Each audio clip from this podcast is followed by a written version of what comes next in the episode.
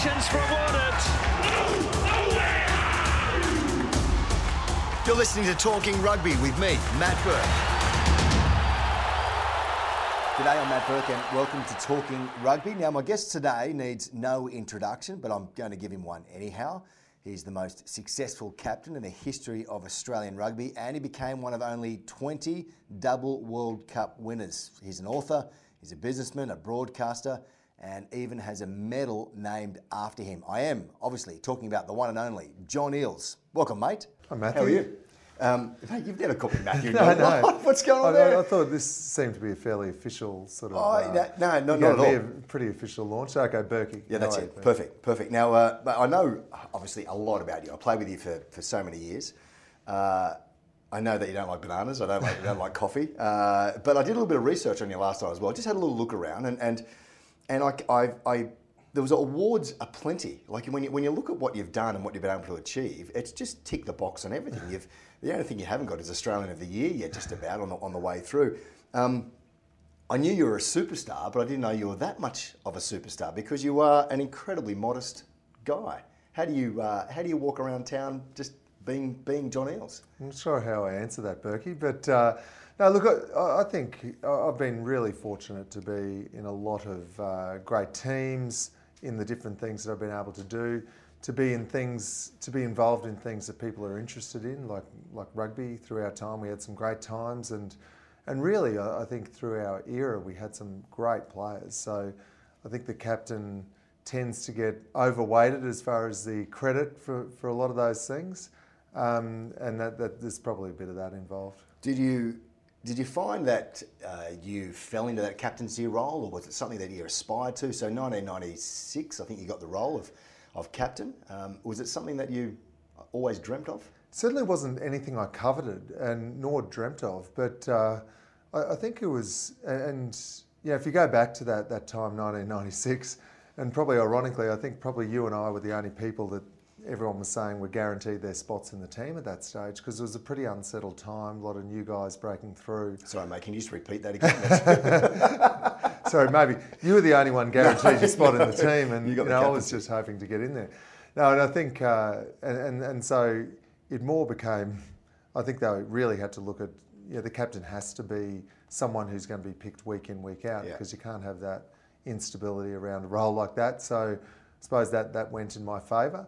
Um, and look, when I first stepped into the role, there was a lot that there's a lot that you don't realise that goes with it. You are aware that it's going to be a step up in a lot of ways, but there's a lot of things that um, I, I think you probably take for granted that the captain does and has to assume and absorb in Yeah. that team environment. So it did take me a while to get used to it, and it probably took me a while just to. Um, just to be confident enough to be myself in the role too. Because you try to be a little bit of Nick Farr Jones, a little bit of Alan Border, a little Yeah. bit of whoever, whoever you've admired in, Nick, uh, in, in those roles in the past. Uh, and sometimes you forget to just be yourself. And I- Find, yeah, find yourself. Did, did you did you find? Uh, well, how long did it take you to feel okay? Because that '96 year was was okay. '97 was just the pits. It was just. You know, remember going to Argentina? I wasn't there. I remember you guys went to Argentina, and we lost over there. And then it was it was like it was, well, shits of trumps if you could say that. Can I say that? I think you can. Um, it, wa- it was pretty ordinary. Yeah, it's pretty grim. Like '96 wasn't a bad year, except we couldn't beat the All Blacks and we had some bad losses to them. And then we went on a, a tour that was was has probably never got the credit it deserved under Greg Smith as coach, and we, we were undefeated through the UK and, and parts of Europe. And we didn't play a Grand Slam. The only team we didn't play on that trip was England, uh, but we won four Test matches and and played reasonably, but really gutsed it out a bit. And then you're right, '97 was tough, and and we had that horrible game in um, in Pretoria. I actually missed that game, but So- so did I. Yeah, so did you. So um, and then we went on the trip to Argentina, played two tests, won one, lost one, and that was a really low moment. Then drew with England at Twickenham, and then went and beat Scotland, but in an unconvincing win. And then Rod Macqueen had just taken over as coach from Greg Smith when we won in Argentina, then lost in Argentina. And uh, so it was a real, we had some come to Jesus moments after that. And it probably wasn't until Rod really challenged me on a number of fronts that I started to realise, okay, you know, it's going to take me to do something different in this role. Mm. And where I had to challenge myself to, um, you know, to, to really be the captain, not just to, not just to follow along. Do you remember that 1996 uh, tour we went on? We played those those test matches as you mentioned. We played Scotland, and one of the one of my vivid memories, and it's it's small memories. You remember you remember the games, you remember the instances beforehand, and you remember we were lining up, and, uh, I've just gone. I've looked out to our doctor and gone, Bestie, I've gone, mate, I'm no good here. Like I need to, and we're just about to meet Prince Sasan, I think it was, and so I, I literally legged it from the field on the throne Bestie was singing the national anthem inside, and we're about to kick off. And it usually the referee goes, "Captain, you ready?" I remember you you were going like two, three, four, five. He said, "We're down one," and I ran on and went, "Right, I'm, I'm good now." And you went, "You're right. Like, what's going on? We're trying to start this test match." Um, so you've got to have a, a, bit of a bit of a laugh when you're playing. Um, how go back to Rod Macqueen then? How did he, how did he challenge you? Because uh, when when you're sitting on the external side of it as me being a player, not in that team meeting, that team environments, and that kind of stuff. How, how did he challenge you as a, as a as a as a captain or as a leader, if that's the case? He and look, it was a very fair challenge, and um, and I challenged him as well. Uh, the essence of his challenge was you as the captain are not supporting what I I want to do as coach. And then my challenge back to him was, Rod, well, you're not including me in, in anything. The first I'm often finding out about things is is in the team meetings. And look, it was a longer and more colourful conversation than sure. that, as you can imagine. But but it really was, yeah, it was that moment where, you know, the coach was able to really challenge the captain. And then at the end of that conversation, we basically, you know, made a pact that he would include me in everything and and I would challenge things but we'd make sure we did that behind closed doors. Mm-hmm. And then when, whenever we left that room, we were going to be one. And it didn't matter who had won the particular argument, what, what was the strategy we were taking, mm. we were never going to be divided. So, because I think one of the risks as a captain sometimes is you are this conduit between management and even the administration, mm. team management, and the players. You can be that person in the middle a lot of the time. And so, so but, but sometimes in that role, you've got to push back to management, sometimes administration, sometimes the players. Mm. And so if you try to take any one of those three sides at the exclusion of all the others, and you're doing that regularly, well then then you're not really doing your job. So for me it was it was probably that moment that I realised that that I was in that that role um, and I had to act as if I was in that role. Did you take that on to what is the now world, your business world? Is that is it a similar process? Oh, look, definitely. Like everything you deal with, there's always going to be conflicts, conflicts, and uh, different positions you've got to take at times. And, and whether you're on a in a board role, whether you're more in a in a line role within a business, or whether you're in a consulting role, you're going to have a, a different hat on each time. But but I think part of it is really understanding, being able to put yourself in the other person's shoes and understand, okay, where are they coming from, mm. and how can I help this interaction? Go back to that team meetings. Uh, I used to hate them. I used to loathe them. You know, when, when they're going through, you know, sort of, you know, what we're going to do and what we're going to play, and you know, I, I, was because of my nature of my position, it was give me the ball and I'll, I'll try and finish. Uh, did you enjoy the, the strategy and the and, and the team meetings, the endless team meetings that seemed to go on? Look, it wasn't it wasn't uh, part of it wasn't the greatest part of the joy I found in rugby. That's for sure. Look, I, I knew you had to do it, and. Um, and I, I, suppose when you're putting together a team, there's there's a whole lot of different characters, and you've got people like yourself who, you know, you had that incredible natural talent, but you also had a commitment, and like you knew that if you're asked to do something, you'd just do it. But then you've had, you, you had others that just needed to be taken along the journey, either um, on, mate, intellectually, um, no, no, no um, names, um, like or even motivationally. Yeah. Uh, so I, I think you realise that there was, ne- you know, that that part, that analysis of the game was a necessary evil, um, or not, not an evil, but a necessarily part, necessary part of the equation. It wasn't something that I loved, and probably when I finished playing, part of the reason I finished is I lost the passion for that detail of the game. Like I think you, you realise you couldn't just run out and play a game. There was all that stuff that went with it. I got bored with that much earlier than I got bored with playing uh, you dipped your hand in, in the commentary role uh, with us with 10 for a while. You did some stuff with Fox as well. And, and is that what, I mean, what I'm saying is, is there, there's some guys who are just students of the game uh, and, and love the, the intellectual property uh, of it. Is, did that come back to you when you, when you did that sort of commentary role, or was it still difficult to sort of work out?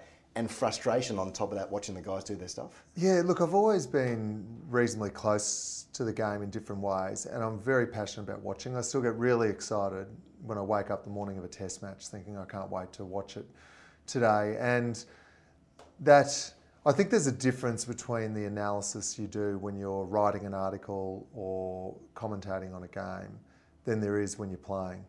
And what I probably got bored of was that really deep analysis of understanding the ins and outs of every single line out. What are the things that go into it? What is your strategy in that? But I love watching the game from a, a general strategic perspective and trying to understand, okay, what are, what are these teams' strengths? And there's many different ways to play a game of rugby. Like the, you know, almost a limitless number of ways you, you, can, you can approach it. But to say, okay, you're up, it's, it's one team with these three strengths up against another team with a totally different set of strengths. So how can you best combat that team? Let me take you to 1996, Wellington Athletic Park. We flew into yeah, one of the great moments. One of the, one of the great moments. 43-6 that day. Uh, we trained till about midnight. I remember a couple of days before we got there, and we thought we were just going to pack our bags, and, and all of a sudden we were shifted out for training, and we warmed up in the mud. It was just awful. Uh, and we didn't stand up to the haka. And you talk about conflict between coaches and that kind of stuff. Uh, the idea of not standing up to the haka was that was that a hard one to take for you? Because uh, I think the directive was from the coach at the time, Greg Smith. Yeah, Greg Smith, um, you know, really good guy, really interesting guy, and it was his first test as cap, uh, coach against the All Blacks, and my first test as coach as sorry, yep. getting confused there. It was Greg's first test as coach against the All Blacks, and mine as captain.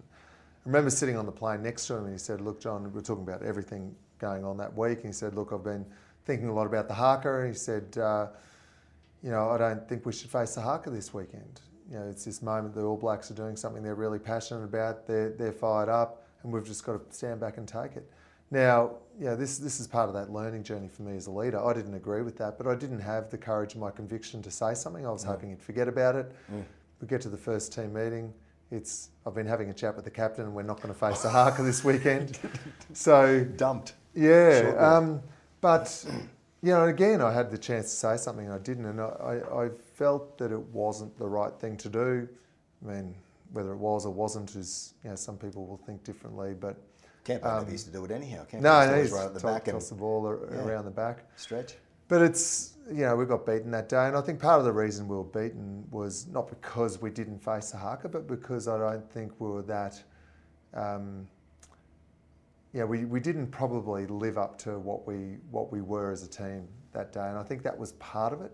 It wasn't that that fired the All Blacks up anymore, mm. but I think there was this aspect of us that we didn't take up the challenge. We didn't really believe that we should be doing ball skills and drills right. while they were doing the haka. Yeah. And I think in the back of our mind, we, we diminished a bit from ourselves before the contest started. remember that game, and we kicked off, and we kicked deep left, in, literally mud everywhere. Mm. Remember, deep left, and then Jonah caught it and ran up. Michael Brial tackled him, and then they end up scoring. We kicked off again. We kicked it long again. And Jonah caught it up again, bashed Briley and they end up scoring again down the track.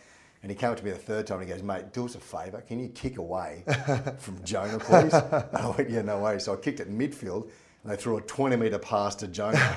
he went straight over Briley again. And it was, it was relentless that, it was relentless that day. Uh, is it would you, is it a regret that perhaps I mean you, you, wouldn't have many regrets in your career? Was that a regret? Is that a moment you wish you could go back in time and say, "Hey, I don't think that's right"?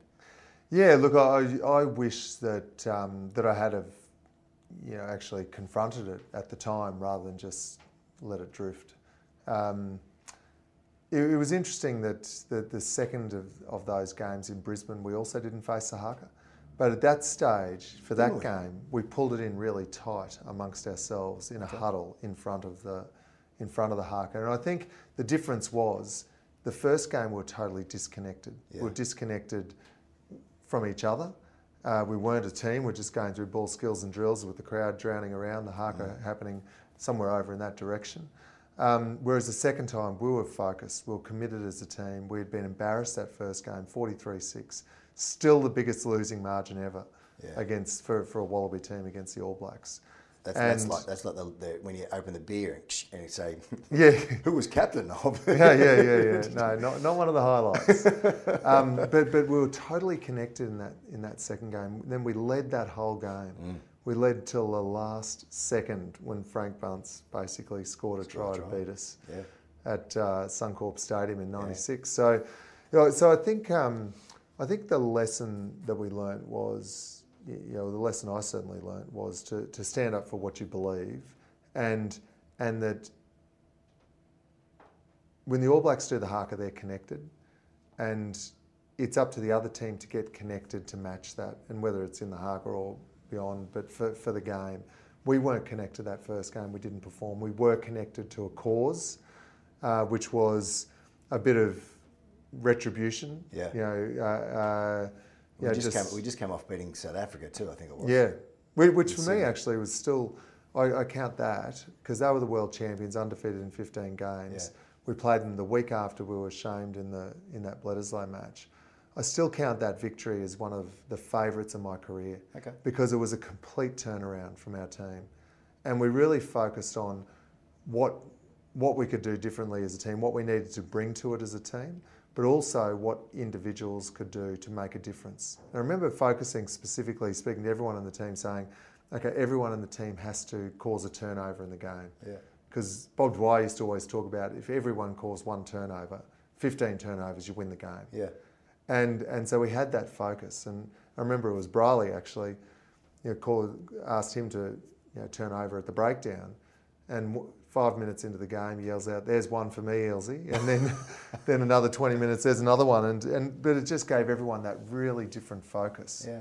And it was a it was a tough, grinding win in many respects, but really restored our faith in ourselves.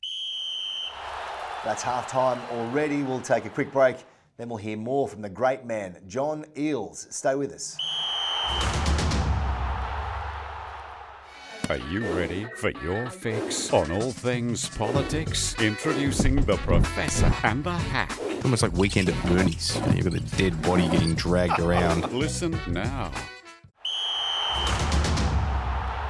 Welcome back to Talking Rugby with me, Matt Burke, and today we're chatting with my Wallaby captain, John Eales. Um, roll on three years, and you go 99.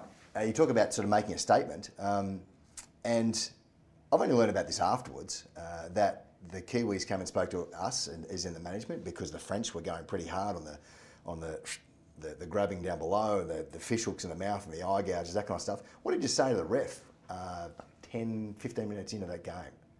It was more into the second half, I think it was. But, but look, we knew that it was going to be a you know a tough game, and uh, we knew that the French have incredible capacity to, to perform, but know they, they'll also be looking to put us off our game in any particular way they could. So, so one of the things we spoke about uh, as, as a team, and certainly I spoke with Rod about, was that if there was any issues, that people would have come to me and I would speak to the ref. And so, if And- ever there's this any is the World Cup final I'm talking Yeah. about, yeah.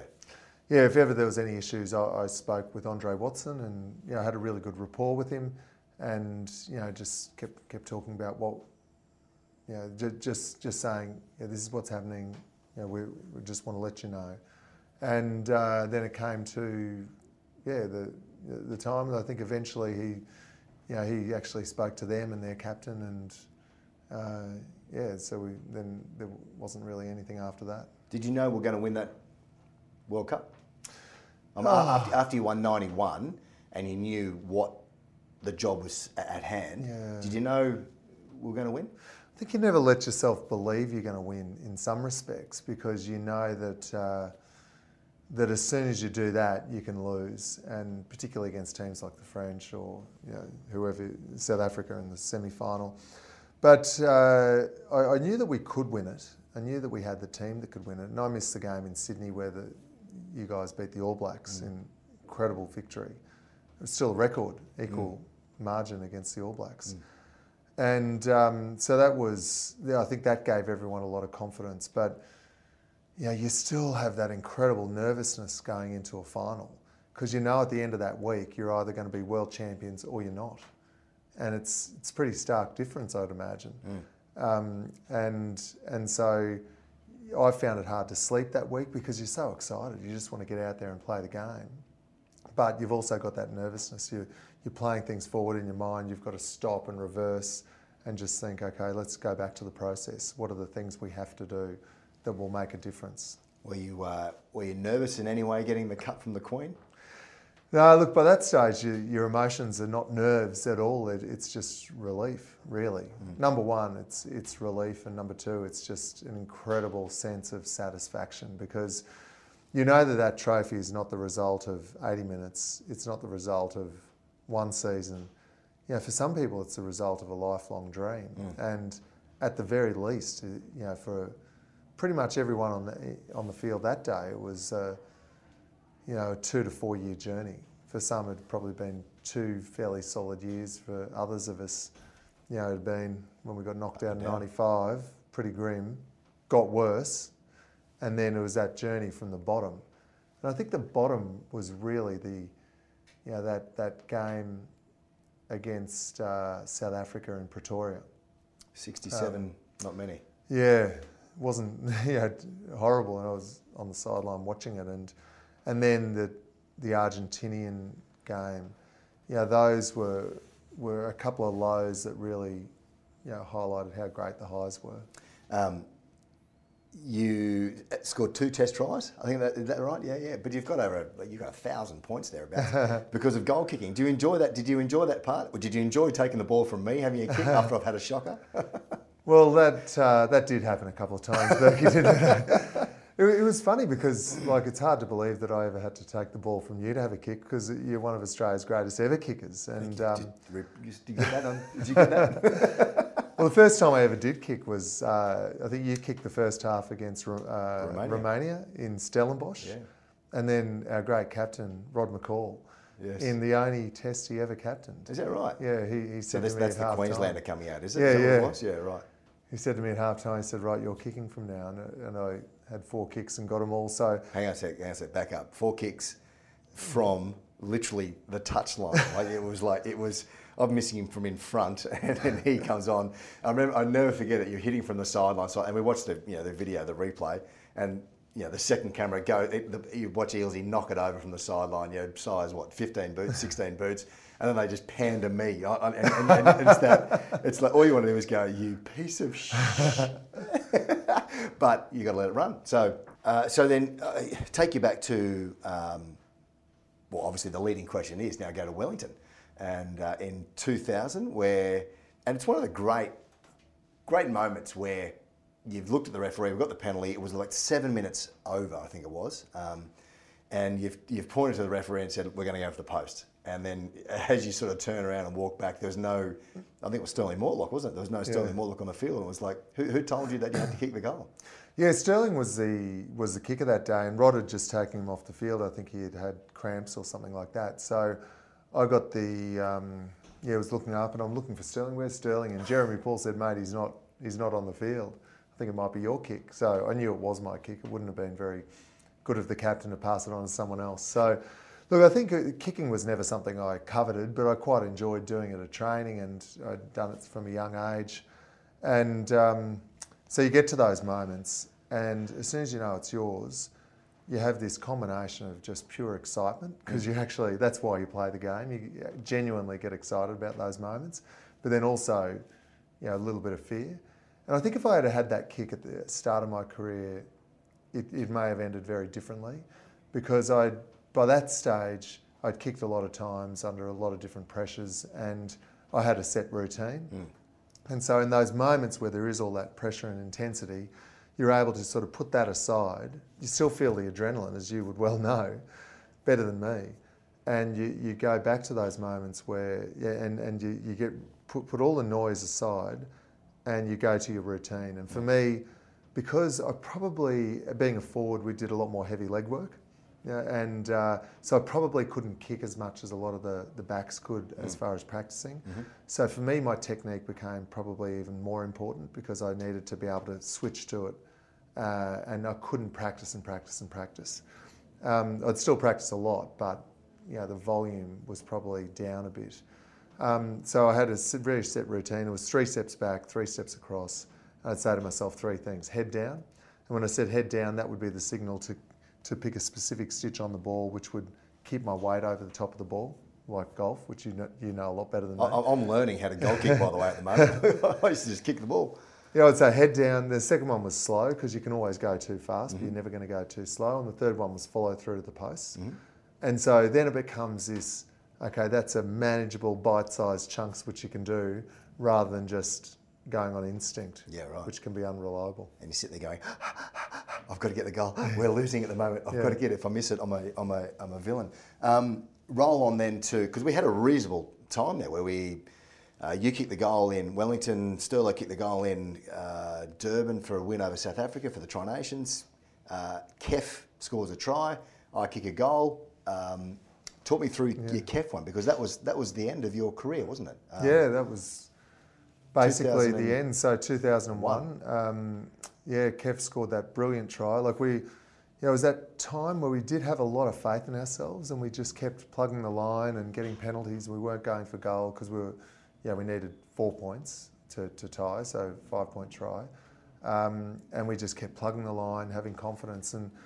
Someone kept pulling it out, you know, at, at different stages. Yeah. Bernie Larkham in a Yeah, semi-final, Yeah. as you say yourself, and different people, different stages.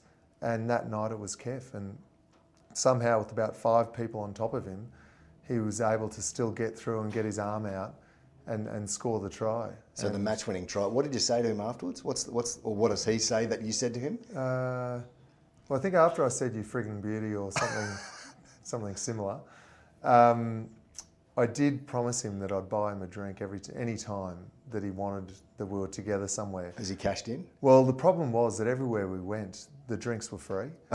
so he kept on telling people that uh, for years, kept on telling people that, um, oh, Eelsy still hasn't bought me that drink. Oh right. So I ended this one time when I was happened to be walking in London.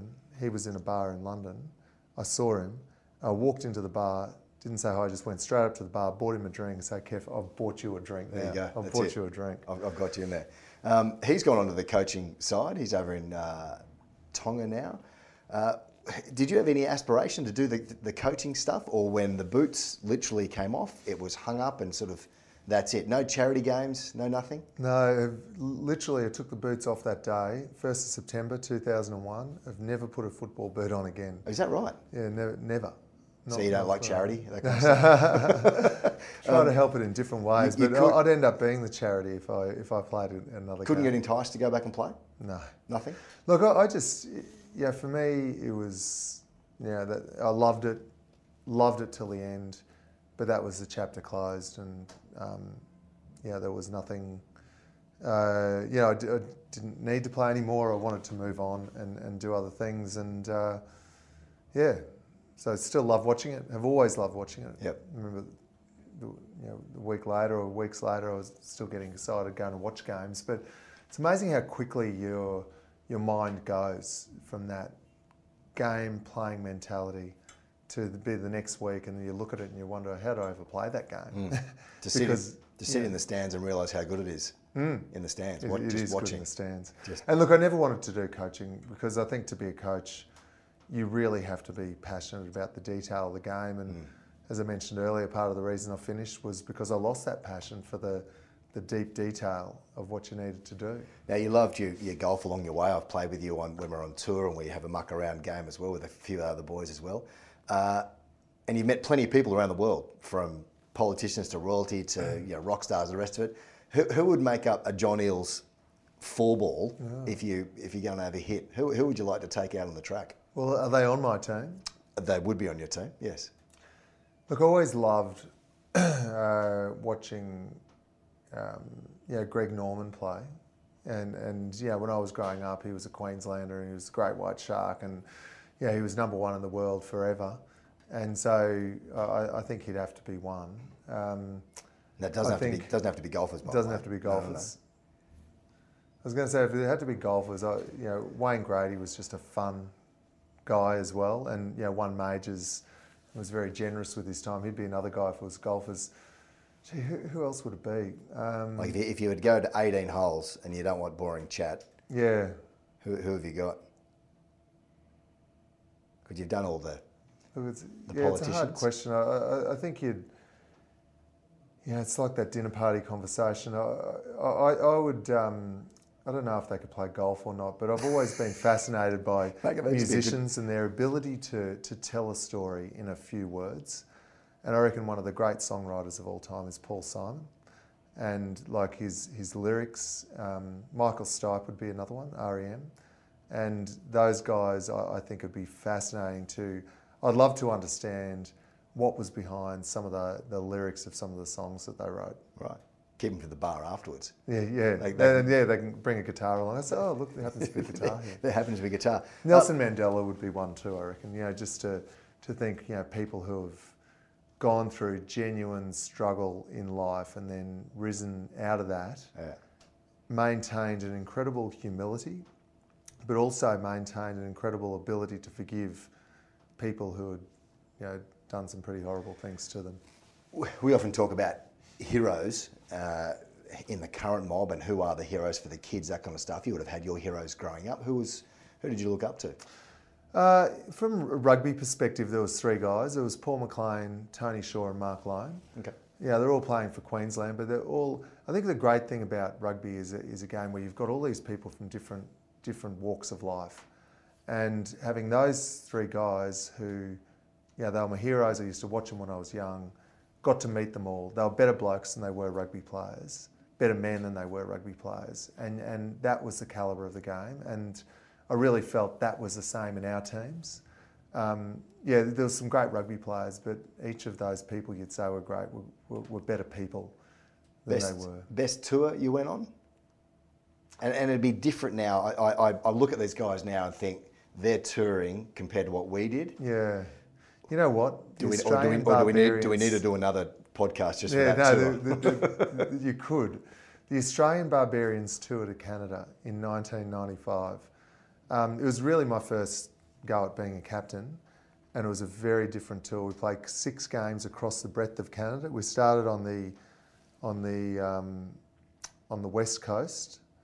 We went all the way across to the St John's, Newfoundland, which is the island off the east coast. Then we went all the way back to the west coast, travelling economy and on school buses and Old school. and and whatnot. It was an old school tour, and uh, you know, I think one of the biggest challenges was getting people out of the nightclubs at midnight, 1 a.m. the night before the game. It was one of those Oh, before the game. old school tours because, like, it was uh, it, it it it was the last amateur tour Mm. because rugby turned professional after that. So it was a, a lot of fun, and a few guys from that ended up going on and being really significant players for Australia as well.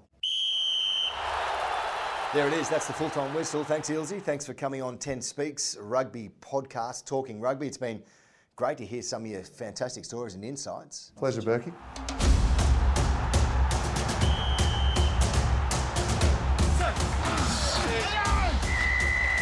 Try Australia. Patience rewarded. You've been listening to Talking Rugby with me, Matt Burke. Monty, Yes, I've heard you like podcasts. I do. What kind of podcasts do you like? All sorts. Well, we've got all sorts on 10 Speaks. Have you heard of 10 Speaks? No. Well, we have various podcasts like The Professor and the Hack with Peter Van Onselen and Hugh Riminton, The Western Front, a look at AFL from a West Australian perspective with Tim Gossage and Lockie Reed. Have you got any views of AFL from a South Australian perspective? No, we do not. Okay.